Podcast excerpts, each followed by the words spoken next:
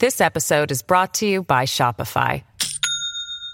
Do you have a point of sale system you can trust, or is it a real POS? You need Shopify for retail. From accepting payments to managing inventory, Shopify POS has everything you need to sell in person. Go to shopify.com slash system, all lowercase, to take your retail business to the next level today. That's shopify.com News, weather, traffic, money, politics, big interviews, and bold opinions. It's what's happening right now. This is Mornings with Simi. For the first time since 2016, the three leaders of Canada, the United States, and Mexico are meeting face to face today. What is going to be on the agenda? Well, we'll find out now. We're joined by our Global News Washington correspondent, Reggie Cecchini. Good morning, Reggie. Good morning. Okay, so what's going to happen today? So this is going to be a kind of jam-packed schedule for the prime minister after a day where he met with members uh, on Capitol Hill, including the Senate minority, majority leaders, and uh, the majority minority in the House. Uh, he's going to be holding some bilateral meetings. First off, with the Mexican president, with the vice president later this afternoon, and then he'll sit down and do a one-on-one uh, with President Joe Biden as well. This is where they'll be able to kind of hammer out those really critical and crucial issues that have been kind of become irritants in Ottawa before he moves to the big trilateral meeting, like you mentioned the first time in six years. This is going to be an opportunity to get all three gov- or all three countries working together after that frayed relationship under Donald Trump. But that relationship that was frayed is still frayed. Really? So nothing has really improved, has it? People had a lot of hopes that, oh, everything was going to be different with Joe Biden. That has not been the case. Yeah, and look, it's because during the Donald Trump administration, President, uh, rather, Prime Minister Justin Trudeau was able to kind of push back on the rhetoric and was able to, you know, kind of uh, calm things down in Canada. When you have someone like Joe Biden in power, uh, he is along the same lines ideologically as uh, Justin Trudeau, but at the same time is also trying to work this kind of conciliatory role in the United States of making sure that America brings itself itself back to where it once was before Donald Trump. And in doing so, he's kind of ignoring the kind of pressing needs that Canada and Mexico have. And that really is keeping that, you know, bromance that once existed between Barack Obama and Justin Trudeau on the back burner right now. That, that camaraderie just isn't there yet between the president and prime minister. Okay. That is so interesting. So I understand there's two big things, two big items on the agenda. Uh, one of them having to do with how Canada is going to reduce restrictions against travelers, right? That was a big topic topic last night? Uh, so look, there, there's a big uh, kind of three things that are going to be talked about. The pandemic and border is going to be an issue. Electric vehicles is going to be an issue, uh, and then kind of energy and and and clean energy and things to do with minerals in the supply chain. These are all going to be the three biggest talkers. Uh, if you're talking about uh, uh, the movement of people back and forth, if you're talking about the borders, that's going to be the conversation linked to PCR testing. We obviously know that is an issue for many of the local and, and, and leaders, political leaders on, from U.S. border cities, uh, something that they are trying to get rid of. It's not being done yet. Worth pointing out that there are still testing requirements that America's put in place at the southern border. They just want to see them released at the northern border. So that's going to be a conversation back and forth to potentially kind of harmon- uh, uh, bring into a more harmonious way uh, the policies that are linked to border policy. Right. Okay. And then what's the deal with this whole Buy America situation that I know Canada, in particular the province of Ontario, is very upset about? Well, look, under Donald Trump, there was this kind of America first mentality that had all these protectionist policies that were put in place. And Joe Biden is really kind of moving forward with that Trump playbook of keeping America in the center. And mostly we're looking at things like electric vehicles. Under the Build Back Better plan that Biden has put forward, it would give rebates of, of uh, up to $12,000 for the purchase of electric vehicles made in the United States. The White House yesterday said that's a way to kind of lure uh, companies into the United States to, to build these vehicles. Ottawa and Mexico for that point, uh, say, look, this stands in the way of an integrated auto sector. And if you're going to have these kind of incentives for America, what does that do to the Canadian auto sector? Does that potentially put jobs at risk? So we heard from the deputy prime minister yesterday and from the prime minister himself say this is going to be a big topic of conversation to push back on these protectionist measures that Joe Biden is keeping in place. That's also kind of keeping that friendship from moving forward. Right. Cause like we just finished renegotiating the whole free trade agreement. Yeah, Yeah, and, and yesterday, Chrystia Freeland said this stands in the way of that agreement. There are potential violations that are going to come of that agreement that's still, you know, being implemented, not just between Canada and the U.S., but between Mexico and the U.S. as well, because there are kind of pressures on Mex- on the Mexican government to deal with uh, its its minimum standards and the way that uh, its its unions work. So the way that the U.S. is moving forward under Joe Biden, he's trying to build back his economy, but at at the same time, what it's doing is putting pressure and potentially going to whittle away at what's already a shaky economy in Canada and Mexico. Okay, so this sounds like it's a very ambitious agenda then. This isn't just like a friendly meeting. Yeah, and look, the White House has been very cautious to say that they're not really expecting any deliverables to be figured out and worked out. This is just that opportunity to have a conversation that's not done virtually. Uh, but considering there are so many competing ideas uh, and and issues on the table, uh, it'll be interesting to see whether or not they're able to kind of work through the conversations with a meaningful outcome of this is what we might be able to do down the road. But when you're dealing with things like critical infrastructure, when you're dealing with things uh, like trade issues and an ongoing pandemic, along with issues linked to Line 5, and we already know that Ottawa is upset over Keystone. Uh, this is going to be a, a, big conversation that doesn't just wrap up today. This will probably be the first of many go- going forward uh, because you can't just hammer out every issue that was on the back burner for four years in a couple of hours in one day. Now, Reggie, is it fair to say that there has been criticism leveled at the U.S. president uh, because he has, up until now, it seems like been more focused on international relations, like overseas, and not necessarily North American relations? There has been criticism of that, uh, mostly because what Joe Biden said that he wanted to do was build back better on these relationships that he felt were torn apart under the previous administration. But what that does is kind of forgets about the fact that there are a domestic policies in the United States that, well, he has been focused on when it comes to things like infrastructure and massive legislation that deals with, you know, trillions of dollars in spending for social welfare programs. Uh, what it does is kind of ignore the pressing issues that have to do with the next door neighbors to the United States, not paying attention to things uh, that lead lead to an integrated continental way of doing trade. So there's been criticism that he's focused too much on trying to repair what Donald Trump might have broken over four years and not focusing on the issues that might impact Americans, you know, to the bone, like inflation, while also not paying attention quite as much to what Ottawa and Mexico City are saying when they say, look, we need to be working together. We can't just have our countries operating individually. Uh, should be very interesting. All right, Reggie, thank you. Thank you. Reggie Cecchini, that is our Global News Washington correspondent, talking about the meeting that is happening where Prime Minister Justin Trudeau is in Washington, D.C. for the summit, the first since 2016, meeting face to face with U.S. President Joe Biden and Mexican President Andre Manuel Lopez Obrador. So, lots to talk about there. Buy American provisions, especially for EVs, is huge on the list, but also border testing requirements. Apparently, Canada has said that there will be a three phase plan to remove border testing requirements, the first step being for Canadians, and that is if you're down in the United States for less than 72 hours, then you do not have to show a PCR test upon your return, a negative PCR test. Now, that would mean good news for a lot of people who would like to go down there. I'm wondering if that changes things for you. Let me know. Simi at cknw.com. This is Mornings with Simi. As we've been hearing, the federal government is expected to announce this week that it is dropping the negative PCR test requirement for Canadians returning from the United States for any trip that is shorter than 72 hours.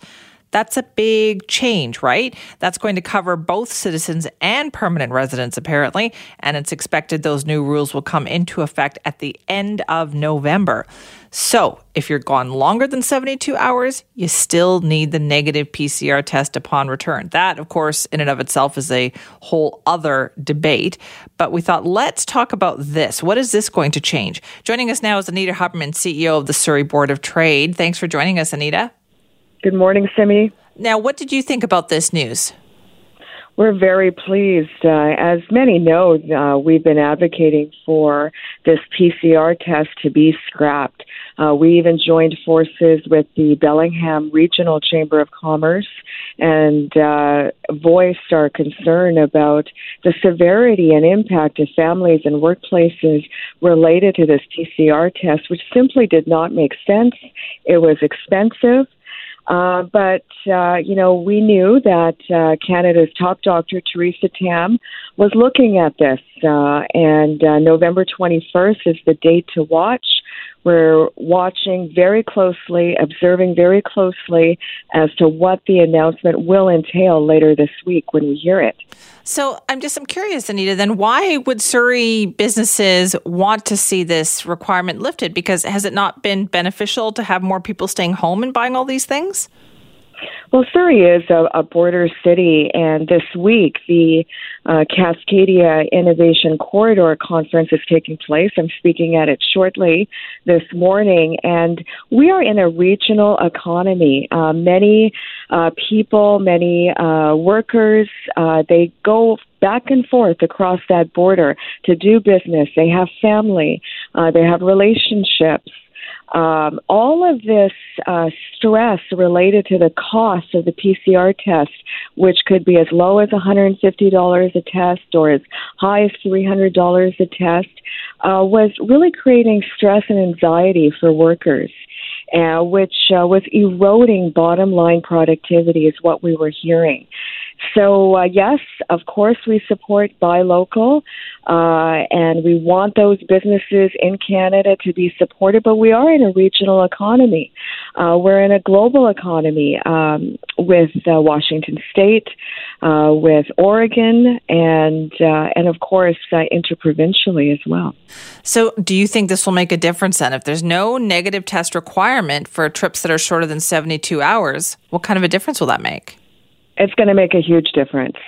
Uh, people that uh, own property, Canadians that own property across that border, they're going to be able to see their property for the first time, in many cases, in um, close to two years and they're going to be able to visit family. They're not going to have to worry about this uh, this test. I mean, certainly, um, and even our Canadian Chamber of Commerce uh, in Ottawa, our head office, is calling for the PCR test to be scrapped altogether, even for longer term trips. There is a way for border innovation, health and safety to be secure uh, for those that are fully vaccinated to ensure that we have evidence of that. Uh, when we need to make changes, uh, given pandemic uh, changes related to COVID 19 and other crises, that that border can remain open, that those flows of goods and people remain open. Uh, we're, we're in a global economy, and, and never before has that been evident in, during the pandemic. So, is it time then for just all of it to be removed? Do you think? Do you think people are ready for that? I think there is a way to uh, get rid of it altogether, even for longer term trips. There needs to be a dialogue, of course, with the private sector. That's what we've been calling on, as has the Canadian Chamber with the federal government's Canada a U.S. Relations Committee. Uh, there's been no dialogue with the private sector, by the way, uh, in any of these uh, decisions related to the border. But um, there is a way to move forward. Uh, to ensure that the economy for both goods movement, people movement, um, that, that those eliminating those unnecessary steps, leveraging technology, uh, doing processing in advance um, you know, th- there is a way forward to ensure that easy flow of goods and people across that border. You mentioned that you have been speaking with people down in Bellingham too. What kind of a difference would it make for them, do you think? What do Huge. they tell you? Huge. Um, uh, Point Roberts Chamber of Commerce as well. Um, many Canadians, most of their residents are Canadians in Point Roberts. Uh, but for Bellingham, it will make a significant difference. Uh, they rely on uh, Canadian um, consumers, um, Canadians are part of their economy. And that's why we're having this conference, um, which started yesterday uh, with the Cascadia Innovation Corridor at the Sheraton Wall Center uh, today about how our economies um, on both sides of the border are so intricately aligned. The opportunities are immense as we move beyond uh, the pandemic. But we need to reduce that red tape. We need to ensure that border remains open fully. Okay, and has there been any indication from the federal government about the date for this, when this might happen? Well, we're looking at uh, November 21st, which is when the federal government's order in council uh, indicates that um, there may or may not be a revision in those uh, border and travel restrictions.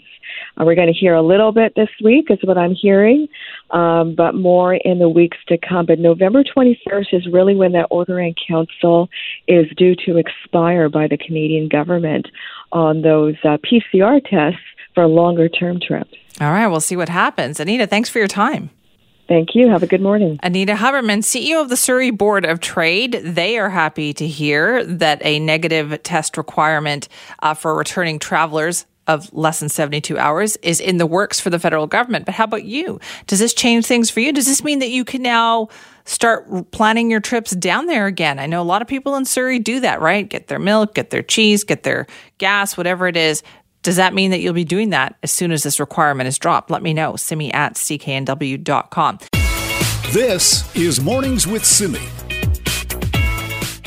I can only imagine what a stressful and anxiety ridden week this has been for so many people, especially those who have been deeply impacted by the flooding situation. It's an ongoing situation for many people, particularly on the Sumas Prairie, people in Hope. But there are people who are heading home in the last 24 hours, those who have been stranded in Hope since, well, Sunday afternoon. It's been awful. Hopefully, we can get more and more people out today. But we did want to find out like what it has been like for people who essentially were stranded in Hope, nowhere to go. So joining us now is Scott Mason, who, along with his partner, they were stuck in Hope in their pickup truck. They join us now. Scott, thanks for being with us. Good morning. And where where are you now? Uh, I'm relieved to say I'm back at home in Burnaby. Oh, how did that happen? Tell us about it. Uh, after being stuck for three nights in Hope, we really weren't looking forward to spending a fourth night in the pickup truck. But uh, we were at the high school in Hope. They had two sort of warming centers set up there, and uh, they gathered everybody in the auditorium in the high school for an announcement and said that Highway 7 would be open briefly, partially, to get people out of Hope yesterday afternoon. Uh, so we headed there, and it took uh, quite a few hours, but they sort of convoyed everybody through the slide areas on Highway 7 and back to freedom. Okay, so it sounds like it was pretty orderly. It was. It was really well organized, quite orderly. Um, the person at the high school said that they were making the announcement simultaneously there and at the church so the two main warming centers, and just announced that uh, if everyone would like to head over towards Highway 7, so there was a, a long line of vehicles, but it was uh, very orderly, and they had, uh, I guess, a, a pilot car at the front of the line taking people through the, uh, the the worst of the slide areas, and the the pilot car pulled off, and everyone was heading down towards Agassiz. Well, that must have been such a relief for you, Scott. Does it feel like the last couple of days? Does it feel like it must happen in a dream or something? Um, I don't know that dream is quite the right word. Um, the three nights sleeping in the pickup truck wasn't all that dreamy. Yeah, what was it like in Hope during that time? Um, it was actually really good. Um, well, under the circumstances, uh, the town pulled together. Um, we were parked at the the side of the, the side of the road with a lot of other vehicles, obviously, and there were local residents, people coming by with bottles of water and letting us know that um, if we needed to to get warm, the the church and the school were available, and um, no, that um, anybody who needed help was able to get it. And what was the food situation like? Um, sandwiches, hot soup, um, lots of fruit, snacks, um, all available for free in the school and the church. Um, the the Flying J truck stop was great. Um, I don't know how they had such a, a big reserve of, of food on hand, but um, we could purchase pizza and snacks and things from there, and they never ran out. That's amazing. So, uh, yeah, it, it was. Um, so it was no one was no one was really in need. It, it sounds like the community, like everybody took care of each other. They did, yeah. Oh, kind of a bit of heartwarming, though, isn't it? Yeah, um, no, everybody pulled together when they had to. Um, and I, I didn't see any you know, arguments or disputes about your parked in my spot or none of that sort of thing. It was uh, it was all pretty good. Is everybody? You can't blame anyone for what's going on, yeah. and so we just had to make the best of it. And uh, from what I saw, everybody did. Now, um, Scott, I know you were stranded there, but you know, on this side of things, there's been a lot of criticism of how the government has handled it. Not enough organization, not enough information. But what was it like for you? Was there enough information? How do you feel on that? Um, that was a challenging one. Getting information. Um, the the traffic flaggers were at all the uh, highway on ramps and key areas, preventing people from driving where they shouldn't and that was where we were getting most of our information from. But it was, um, uh, I guess, the big problem was nobody knew. And fair enough, how could anybody know? They were working obviously really hard on clearing the blockages on Highway 7, and I expect similarly working on Highway 1. And uh, I, I don't think anybody initially knew what would be cleared first. And once they cleared all the debris off the road, was the road still underneath that or had it been washed away? And so it wasn't until shortly before opening that I guess they decided what path was going to be the best way out and how to get people out of there. So uh, information was a bit challenging, but um, when they finally did decide that Highway 7 was going to be the path out, um, the, the announcement was, was quite well coordinated. Okay, so good to know. Do you think most people got out from what you could see? All the people that you were parked around there with, everybody got out last night? Um, as far as I could see, yes. Although there were a lot of people like who had been there by bus or were traveling or were were expecting to be picked up by friends, and those who did not have their own vehicles. And the other part of that announcement was that Via Rail had provided a train, and that was going to be available at the same time to take people back to Vancouver. All right. Well, you know what? I'm glad you're home safe, Scott, and thank you so much for sharing your story with us. All right. Thank you. Appreciate that. That is Scott Mason. He had been stranded in Hope since Sunday uh, because of the flooding and the washouts and the landslides. And as you heard, a very well organized convoy getting people out last night on Highway 7. They're just trying to get people out right now. And then they're going to close Highway 7 again so they can do the major cleanup on that road. This is Mornings with Simi. This episode is brought to you by Shopify.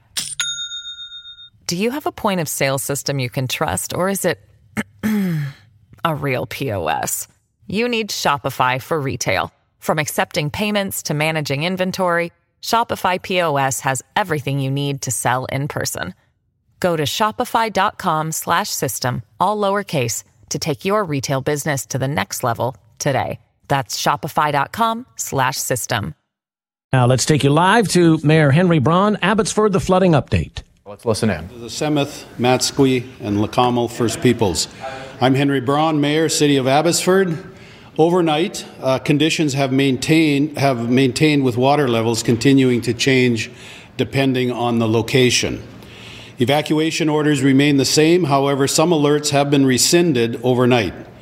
We encourage people to keep looking at the website at, at the abbotsford.ca site for updates as they are posted and as they occur. In total, we have evacuated and registered close to 600 people. At the last update, we had approximately 100 evacuees located at TradeX, and I do want to stress that TradeX is fully equipped to support people at this time. I encourage people who want to donate uh, to visit the city's website, and you'll get instructions and directions there. The floodwaters from the Nooksack River continue to flow northeasterly across the Sumas Prairie, and water levels there continue to rise toward the east, the east of, uh, of uh, the prairie. This is a situation that we are very closely monitoring. The Barrowtown pump station is operating at full capacity, and as I mentioned last night, approximately 500,000 gallons per minute go through that pump station. There has not been uh, any change at Barrowtown overnight, and again, the conditions there are being monitored closely. City water services remain turned off to Sumas Prairie. Our crews did locate uh, the water the water main break last night, along with some additional breaks. Our crews remain focused on repairing this so that we can uh, get that critical infrastructure back online. and I hope to have updates on the status of this later today. I understand the Prime Minister has now announced that he is sending Canadian forces, uh, forces assets to British Columbia. I don't have any specific details regarding where these will be deployed at this time. We remain in contact with our government partners, and as we start to move toward the recovery phase of this emergency, uh, as we continue to uh, or on uh, to move toward the recovery of a phase of this emergency, is what I meant to say. The city is and will continue to work closely with our neighbors, service providers, and First Nations to address the ongoing and changing needs of our community. The local state of emergency continues to evolve, and we will keep everyone updated as we can. The safety of Abbotsford residents uh, remains everyone's priority. I will now turn the conference over to Chief uh, Darren Lee from Abbotsford Fire Rescue for his update. All right, so that is the continuing update right now. We'll bring you any information, but it sounds like they are staying the course right now. Uh, we'll have more information as it becomes available, but we also want to talk about the animal welfare issue that has been highlighted by officials, not just locally, but provincially as well. That area of the Sumas Prairie that has been flooded is home to so many farms uh, here in BC. BC. And to talk about the animal welfare issue right now and more, Lana Popham joins us, BC's Minister of Agriculture. Thank you very much for joining us. Good morning, Simi. Uh, thank you for your patience as well. We wanted to make sure we get the information out about this. Uh, what is the latest on the number of farms, do you think, that have animals that are still there? Uh, well, that's a great question, and that's information that we continue to gather. Um, it's I, our estimate right now is is in the hundreds of farms uh, and uh, thousands of th- thousands and thousands of animals. But we are getting uh, farmers that are now reporting out to us, um, especially the farmers that have been able to rescue animals and relocate them into other barns.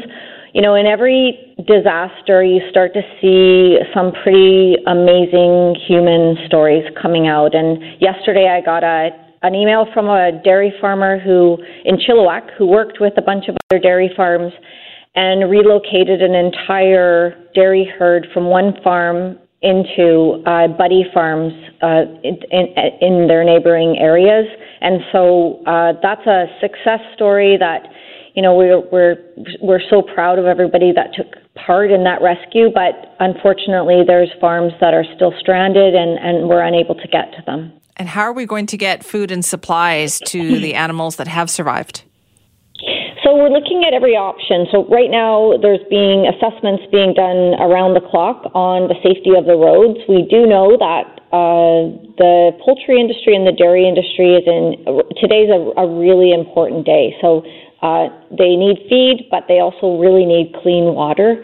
Uh, we don't. We do know that poultry farmers were able to get through in smaller vehicles to supply some poultry farms with water uh, in the Sumas area. And then um, the dairy farms now are, are in critical need of feed. So we're looking at um, all all avenues of how to to get feed and water to these these areas, including air. We've lost a lot of animals, though, haven't we? Yeah, we have. Yeah, there's there's there's definitely going to have to be um, that's going to have to be pretty high up on on the list of issues that we're going to have to deal with because the the mortality level is very high. Yesterday alone, we probably in one farmer's barns, poultry barns, we probably lost eighty thousand poultry. How are farmers going to move forward? What kind of support will the government give them?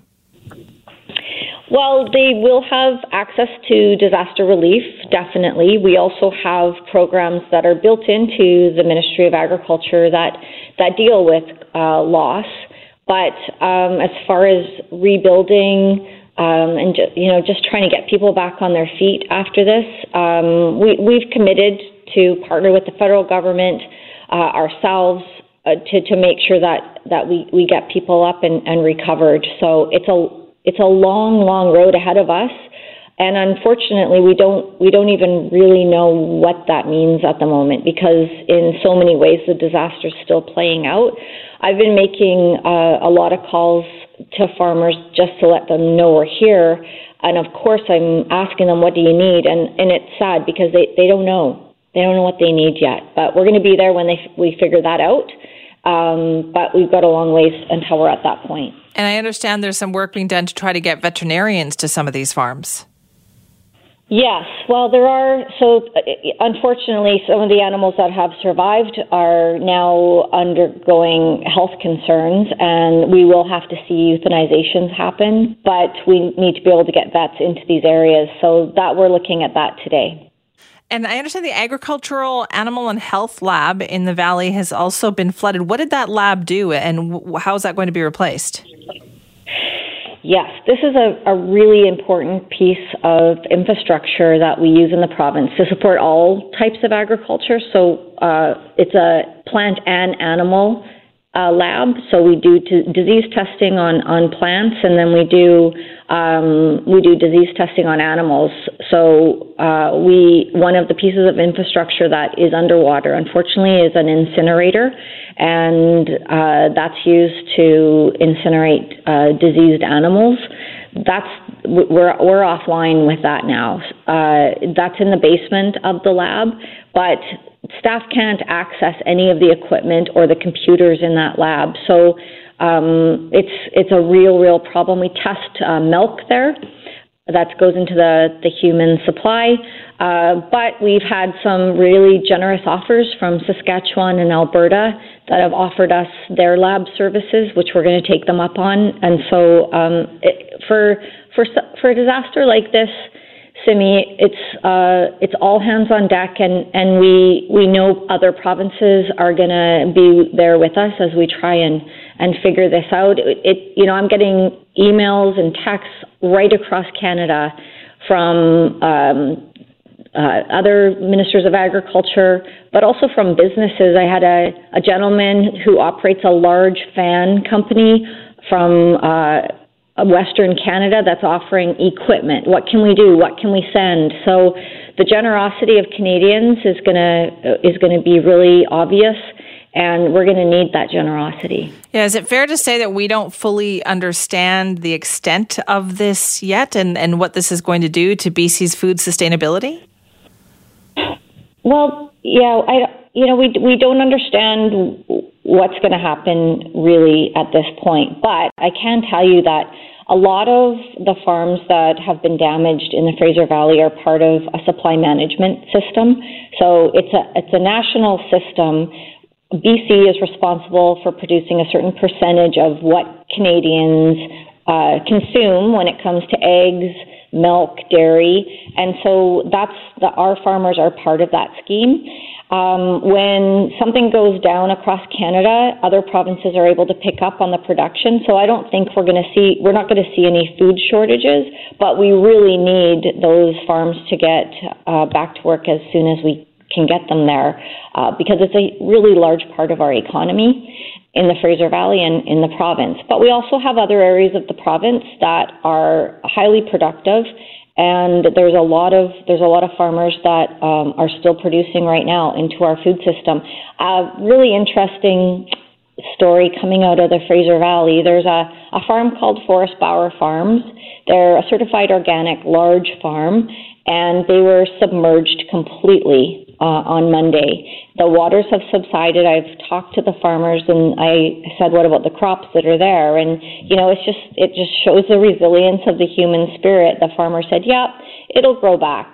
And then the next day, they were online saying, We've got tons of stuff that we stored, that's fine. We're, we're sales online, sales as usual. So wow. there's still farms in the Fraser Valley that are going to be able to operate and provide into our food system. So, um, yeah, so that's a little bit of a silver lining. Well, thank you very much for the update this morning. We appreciate it. Okay, thanks, Simi. Bye bye. Lana Popham, BC's Minister of Agriculture. This is Mornings with Simi. Well, we've seen the pictures already, right? I've heard the stories from people. You've been emailing me all morning about what happened when you went to the grocery store in the last 24 hours that people are trying to stock up, leading to some empty shelves. Listen, the government has said this. Uh, the owner of Save On Foods has said, like everybody has been saying this. The stores will be restocked. It might just take a little longer, but they're saying supplies will be there. But there are still concerns because we know that many farms, uh, farms that provide us with a lot of dairy, a lot of product, are devastated, and we don't know if they're ever going to be able to get back up and running. So, will we see shortages? Will there be higher prices too that we have to worry about? What about this backlog at the Port of Vancouver? What does that mean for the rest of Canada? Well, to talk more about all of this, this disruption in supply and our trade routes, uh, Sylvain Charlebois joins us now, the director of the Agri Food Analytics Lab at Dalhousie. Thanks for being back with us. Well, good morning, Cindy. What kind of an impact do you think we're going to feel from this? Um, I, I actually don't think it's pretty, uh, to be honest. Uh, the, I mean, the Abbotsford area. I've actually visited that area several times, and uh, it's a huge hit on on BC's agri-food sector. Uh, I'm just thinking about uh, dairy, poultry, eggs. Uh, these are intensive uh, production uh, facilities, yet you need trucks to go there every single day, and and these trucks aren't going there. They're moving livestock. They've lost livestock.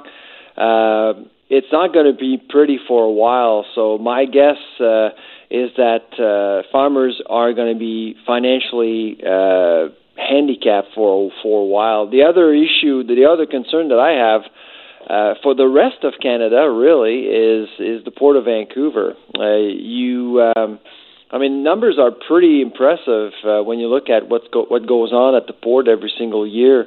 Uh, last year in 2020, uh, almost 12 billion dollars worth of agri-food commodities actually went through the Port of Vancouver. That's basically 35 million dollars worth a day, a day and that that is, is severely compromised right now, and that really will impact farmers in the rest of the country. It will impact people waiting for ingredients, companies waiting for ingredients as well.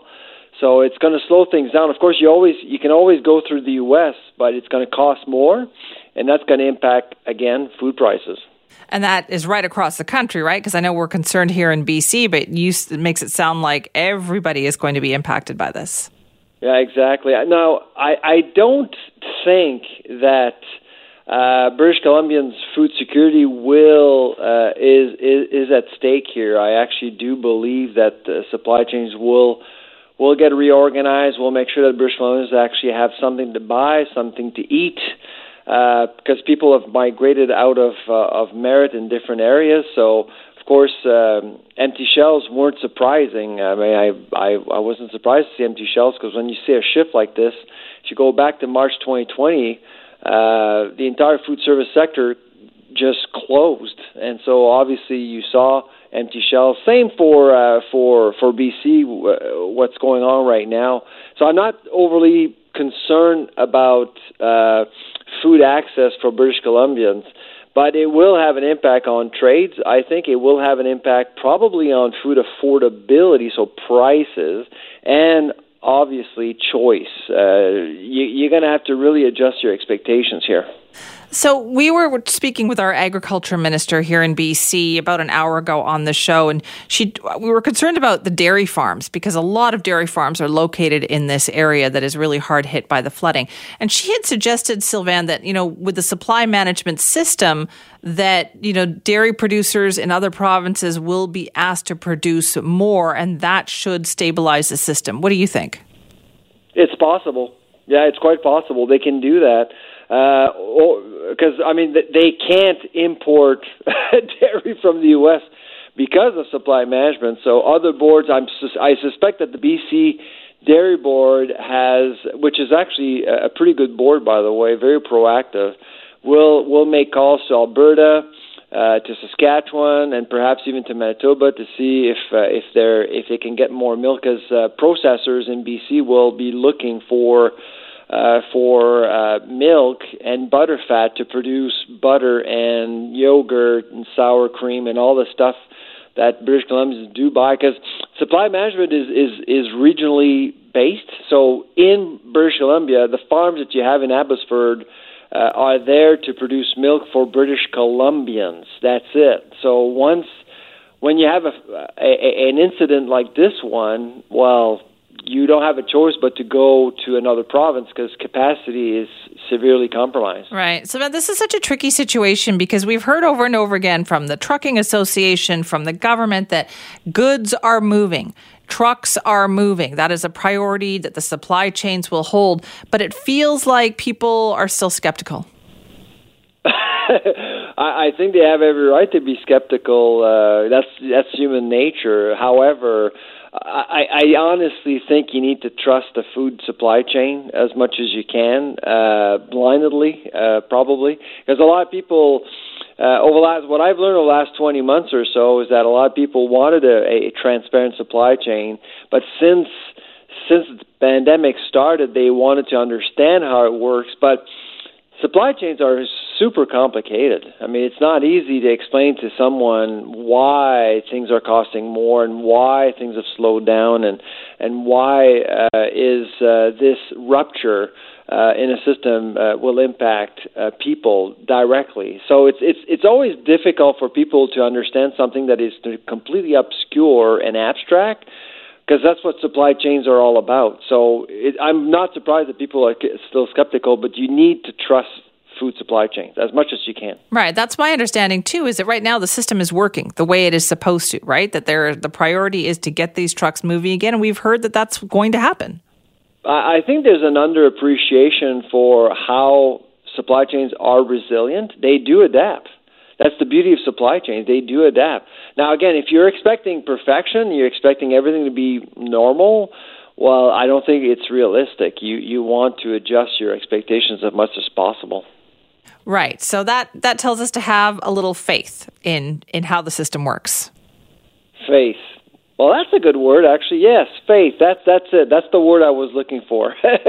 you need to have faith in something you you can't see because you can't see supply chains. They're super complex, very very intricate. And yes, absolutely, you want to trust your grocer, you want to trust processors. But my, my going back to the farming community in Abbotsford and, and in the area, I mean, they're they're going to be suffering qu- quite a lot, I, I think, for the next little while. And so processors will get ingredients elsewhere, but not from them, and they'll be suffering financially, unfortunately. Right, and hopefully they will get some help on that. But Sylvain, thank you so much for joining us. My pleasure. Bye bye. Sylvain Charlebois, director of the Agri Food Analytics Lab at Dalhousie University. And listen, if there was going to be a problem in the supply chain, he would pretty much be the person that would tell us that. And his message is to trust the supply chain that goods are moving, goods will continue to move because the supply chain is more resilient than a lot of realize. That's that a lot of us realize. That is the message we have gotten continually from government, from the trucking association, from the people in charge, and from people who work in the grocery industry. The supplies are coming. Might be a little slower, but the supplies are coming. This is Mornings with Simi. You know, if things weren't crazy right now, I guess more of us would have paid attention to what was happening at Vancouver City Council last night because there was something pretty significant. Council voted 10 to 1 in favor of implementing vacancy control in privately owned SRO buildings. Why is that so significant? Well, it's an effort to improve tenancy stability and to prevent the displacement of low income residents. It puts a limit on the maximum rent increases uh, between tenants. So, why is this so significant? Joining us now is Vancouver City Councillor Jean Swanson, who has been advocating for this for years. Thank you very much for joining us. Hi, Simi. Thank You're welcome. Uh, what is so significant about this? Why is it so important? Well, it's important to basically try and close off another pipeline into homelessness. What's happening is um, when single room occupancy hotel buildings, which are kind of the last resort before homelessness, when they're sold, they're usually sold on the pretext that they're micro units, and often the rents go up really high when the new owner evicts the current low income tenants. In some, there's one place um, the rents went from 375 to 1100. Um, when one of the speakers told us about yesterday. So I've been working on this actually for years from before I was elected when I was volunteering at Carnegie and people would come in and say their landlord was trying to get rid of them. He just bought the building and he wanted to raise the rents. And sometimes they even buy tenants out, like give them a thousand dollars, and a lot of those, a lot of people have never seen a thousand dollars like that, so it's hard for them to resist, and then they can't find another place, or the place they do find is really, really expensive, and the thousand dollars gets used up really fast. Right. So, were the rules different for this then, Councillor? Because mm-hmm. isn't there a limit as to how much a landlord can raise the rent already? So, there's two parts to rent control. One is the annual limit, which I think next year is 1.5 percent. So, you can only raise the rent 1.5 percent per year. But the other part is how much can you raise the rent when a tenant leaves or dies or is evicted? And right now in BC, that's you can raise it unlimited and an unlimited amount. And so that's that's the part of rent control that this city action will try to control. Okay, so what will this city action do? It'll make it so that when a tenant leaves, you can't raise rents as much as you like for and there's uh, three categories. One is for if you're if the current rents are under 375 which is mostly in the chinese benevolent society buildings you can raise it up to 375 if the rent is uh, uh between 375 and 500 you can raise it by the annual allowable amount plus 5% and if it's over 500, you can just raise it by the annual allowable amount.